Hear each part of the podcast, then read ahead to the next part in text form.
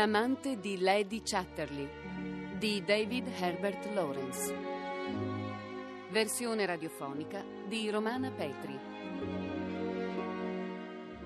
Musiche di Germano Mazzocchetti. Regia di Beppe Navello. Quarta puntata.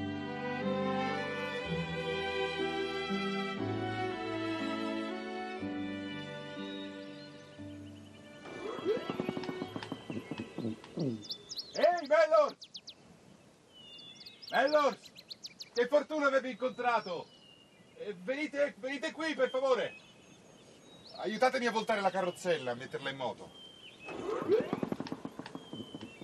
Connie, questo è il nuovo guardiacaccia.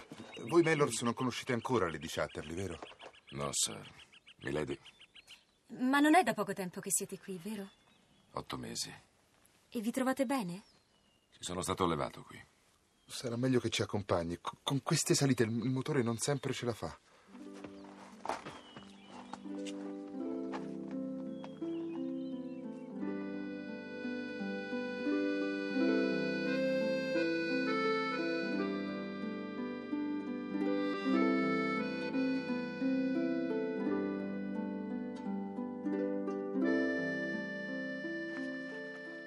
L'abbiamo fatta, Sir Clifford. Siete arrivati a casa. Vado io ad aprire il cancello. Ma perché sei andato ad aprire il cancello? Doveva farlo Mellors. Lo sai che ogni tanto mi piace correre un po'. Eh, Non è poi così disdicevole aprire un cancello. Passiamo dalla porta di servizio dove non ci sono gradini. Ci date una mano, Mellors? No, grazie, faccio da solo. Grazie dell'aiuto, Mellors. Non riceve altro, signore? No, grazie. Potete andare. Siete stato molto gentile a spingere la carrozzella e spero che non l'abbiate trovata pesante. Non era troppo pesante. Buongiorno, signora.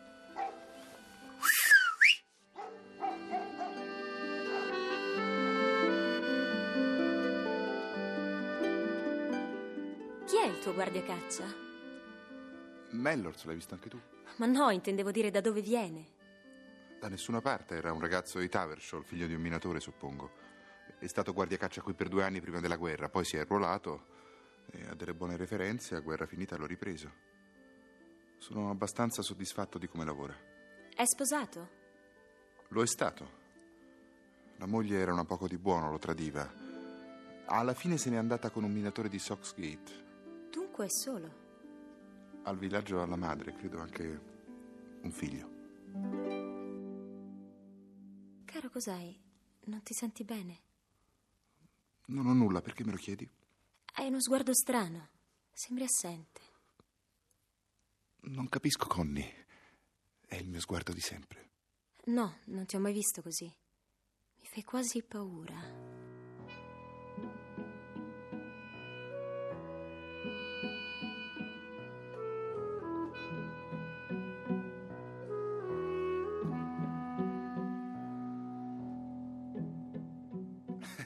Mi ha scritto Michelis. Ha cominciato un dramma su di me. Sono il protagonista assoluto. Capisci? La, la cosa mi eccita molto e l'ho invitato al rugby. Che idea straordinaria. Siete terribili voi scrittori. Non perdete occasione per mettervi in mostra. Michelis è anche più abile di te nel fare sfoggio di vacuità. È l'ultimo indizio di passione che resta in voi uomini. La passione di far mostra di sé.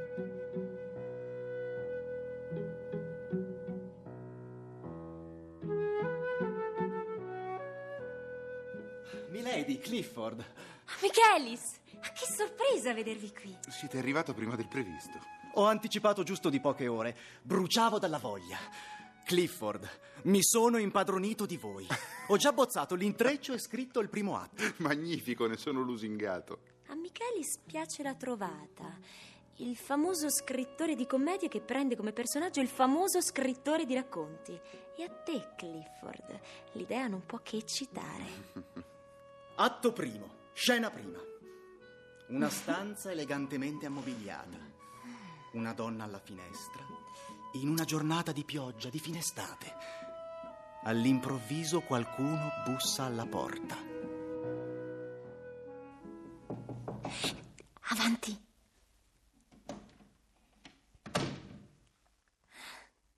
Connie, Sì.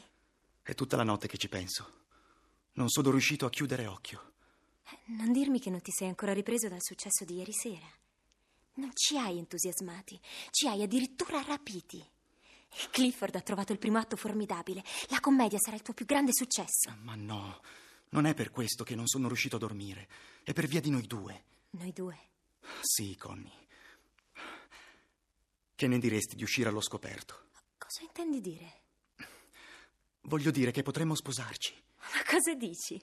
Io sono già sposata. Clifford ti concederà certamente il divorzio. Sposarti sarebbe la cosa migliore, lo sento. Siamo fatti l'uno per l'altra. Non posso lasciare Clifford.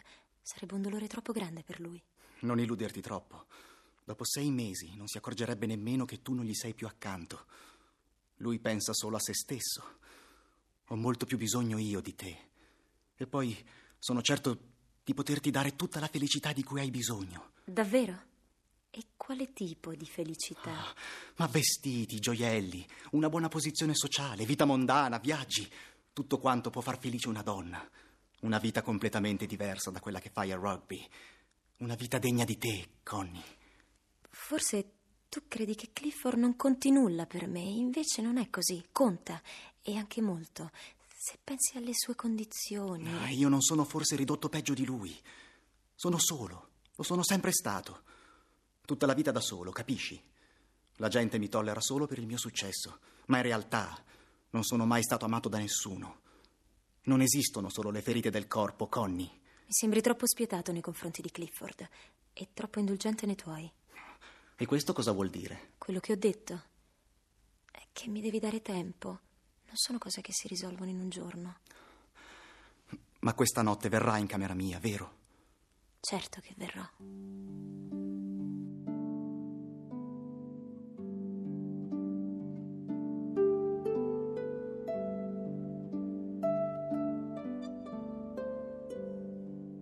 Ho cominciato un nuovo racconto, pensavo di leggerti qualcosa. Magari domani, Clifford.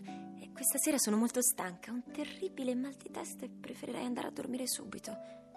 Per carità, se non ti senti bene non insisto. Però devo dire che quanto a pubblico non sono molto fortunato. Michelis anche lui si è ritirato in camera sua dicendo di essere molto ispirato per l'inizio del secondo atto. Clifford, credimi, non è mancanza di riguardo. Sono davvero molto stanca. E poi questo mal di testa non mi dà pace da stamattina. E basta, non insisto. Di fronte a una bella donna dolente bisogna sapersi ritirare. Buonanotte, cara. Riposa bene e ristabilisciti. Buonanotte, Clifford. Connie, Sì? guarda, guai a te se domani sera mi riserverai un entusiasmo inferiore a quello che hai mostrato a Michelis. Stane certo, Clifford. A te riserverò un grandissimo applauso. Ah, sei tanto sicura che il mio racconto valga di più? Certo, E perché? perché tu sei mio marito. Questa è una splendida risposta.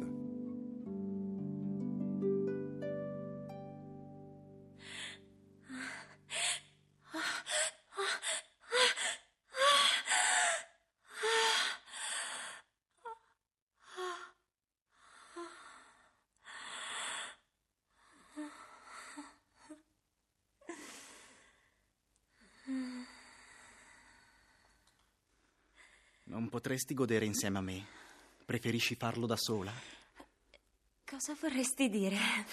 Lo sai benissimo quello che voglio dire. Tu vai avanti per ore dopo che ho goduto. E io devo restarmene lì, a denti stretti, ad aspettare i tuoi comodi. E non ti piace? E non vuoi che anch'io abbia la mia soddisfazione? Questa è buona davvero. E io dovrei starmene lì, a denti stretti, mentre tu... Non vuoi che anch'io... Tutti uguali voi donne. O non godete affatto, o aspettate tanto fino a estenuarci per poi cominciare a dimenarvi per conto vostro, obbligandoci ad aspettarvi. Mai avuto una donna che abbia goduto con me. Ma tu vuoi che anch'io sia soddisfatta, non è vero? Si capisce che lo voglio. Ma starmene lì ad aspettare che tu goda non è un gran divertimento. Stai scherzando, vero? Non sto scherzando affatto. Non pretenderai mica che ti dica che aspettare il tuo piacere sia una cosa entusiasmante, vero, Connie? Diciamo piuttosto che è una vera e propria tortura. Non posso crederci. È il discorso più crudele che abbia mai sentito. Mi dispiace tanto, ma è la verità. E dire che io ti avevo quasi amato per questo. È quel quasi che è poco lusinghiero. Prima che tu cominciassi, io non ti avevo mai nemmeno desiderato. E questa sera, questa sera invece, mi è sembrato davvero di amarti. Che stupida. Ho desiderato addirittura di sposarti. Ah, ma perfetto, non c'è che dire. Tipicamente femminile.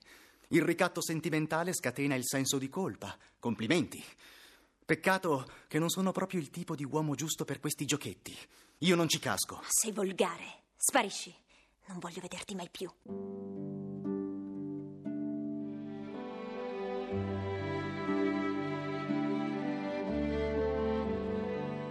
L'amante di Lady Chatterley di David Herbert Lawrence. Quarta puntata. Con Romina Mondello, Francesco Siciliano, Sergio Troiano, Dario Scapitta.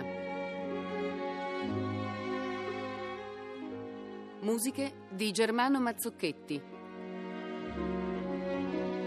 Assistente alla regia Fabrizia Francone. Coordinamento tecnico Paolo Masiero. Regia di Beppe Navello.